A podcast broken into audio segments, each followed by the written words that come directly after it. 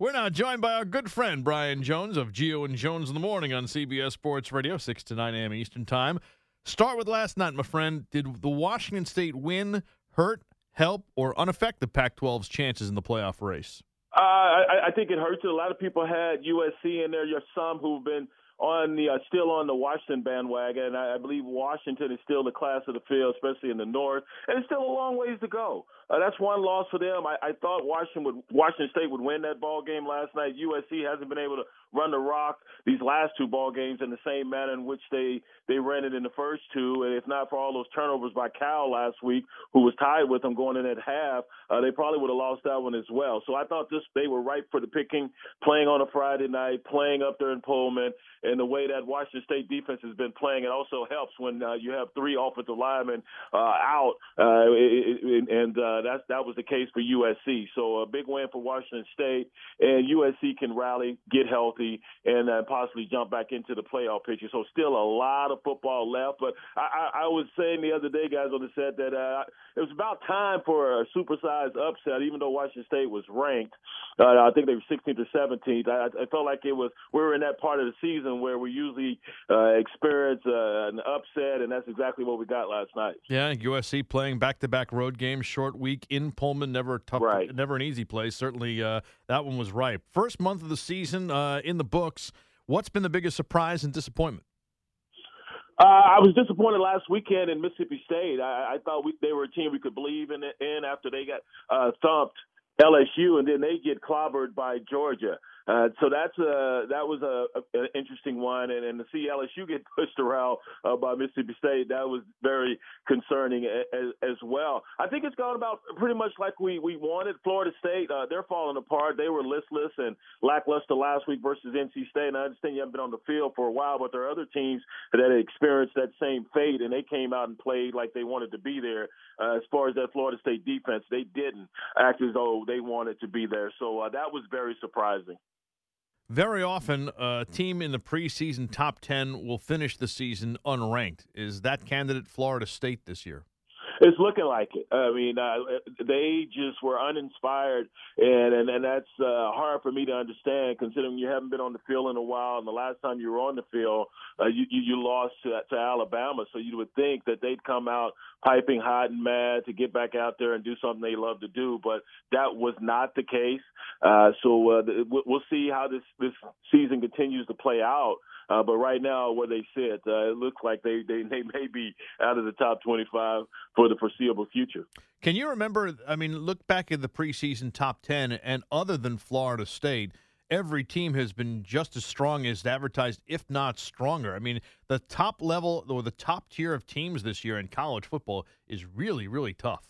Well, I, I remember a couple years ago. I remember USC was in the top five, and they ended up unranked at the end of the season. I believe that was the year Lane Kiffin mm-hmm. uh, got yep. canned. So we've seen it before.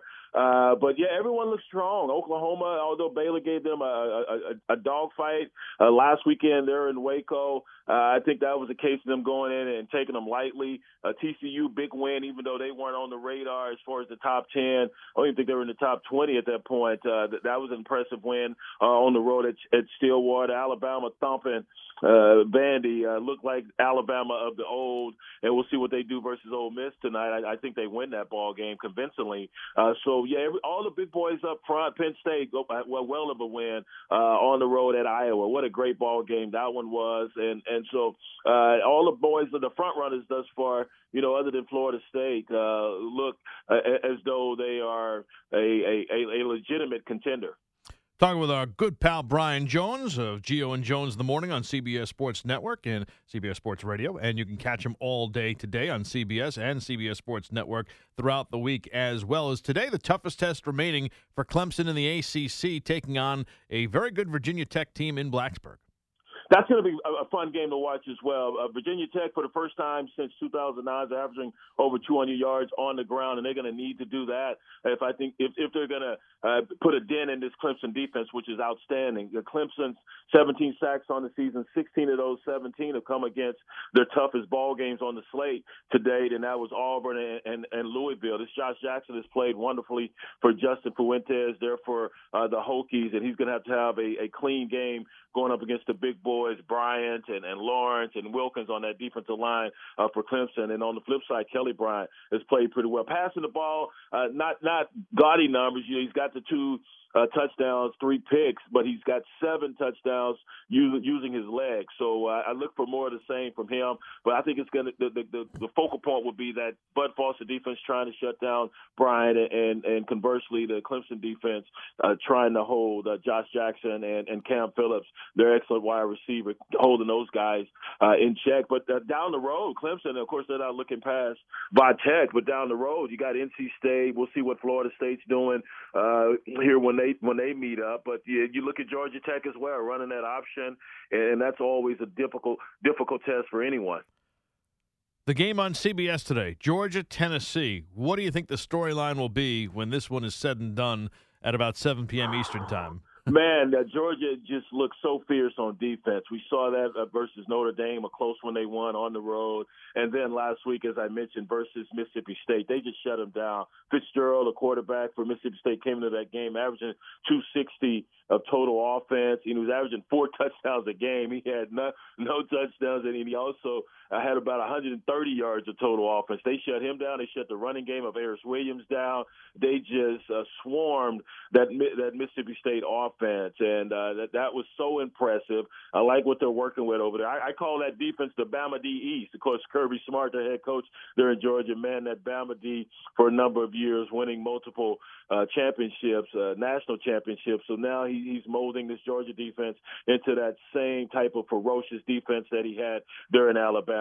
So uh, the, the key is going to be for Darby, the quarterback. I think they need to go back to just use, using him uh, as his skill set uh, says he is a, a, a prototypical drop back passer. Now, whether or not that offensive line can hold up, uh, I'm not so sure they can versus Georgia D. But he is not your your typical RPO guy. He's not going to be able to outrun this fast Georgia defense. So you got to hope you, you can get the running game going with John Kelly, who's a superstar in the making. This guy is a tremendous running back uh, and, and also catching the ball out of the backfield. So you know Georgia's going to want to hone in on him and, and keep him from uh, getting that that that 100 yard mark.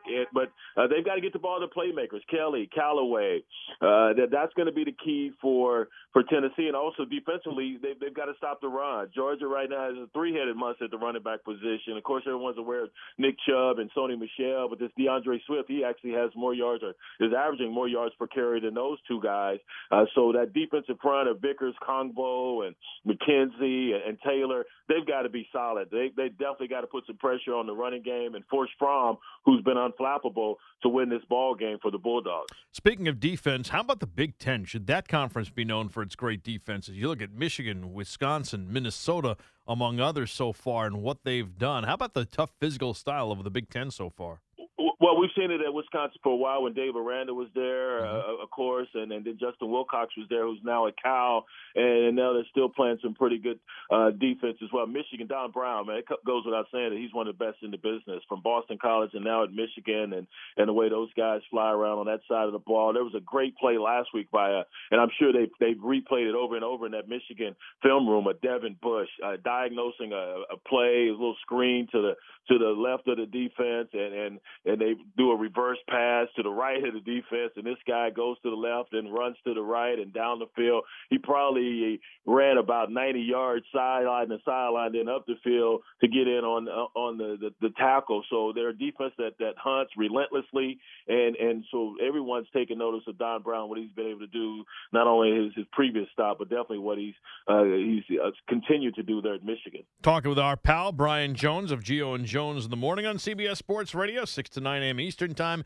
You can catch him today all day long on CBS and throughout the week on CBS Sports Network. Will there be a coaching change in the month of October, and if so, where? Man, if I knew that, I'd take you to Vegas with me. Hey, let's go. Uh, there's some guys that are definitely uh, on the hot seat, and, and we've seen in the past where there have been changes made during the season uh, I, I'm going to say no at this point. Uh, you got Dave Rimington, interim AD over at Nebraska, and, and Nebraska, of course, won last night versus Illinois. Uh, Mike Riley needs to continue to win, but he's definitely uh, on notice that uh, the, the Nebraska needs to be in the thick of the hunt as far as the the Big Ten West.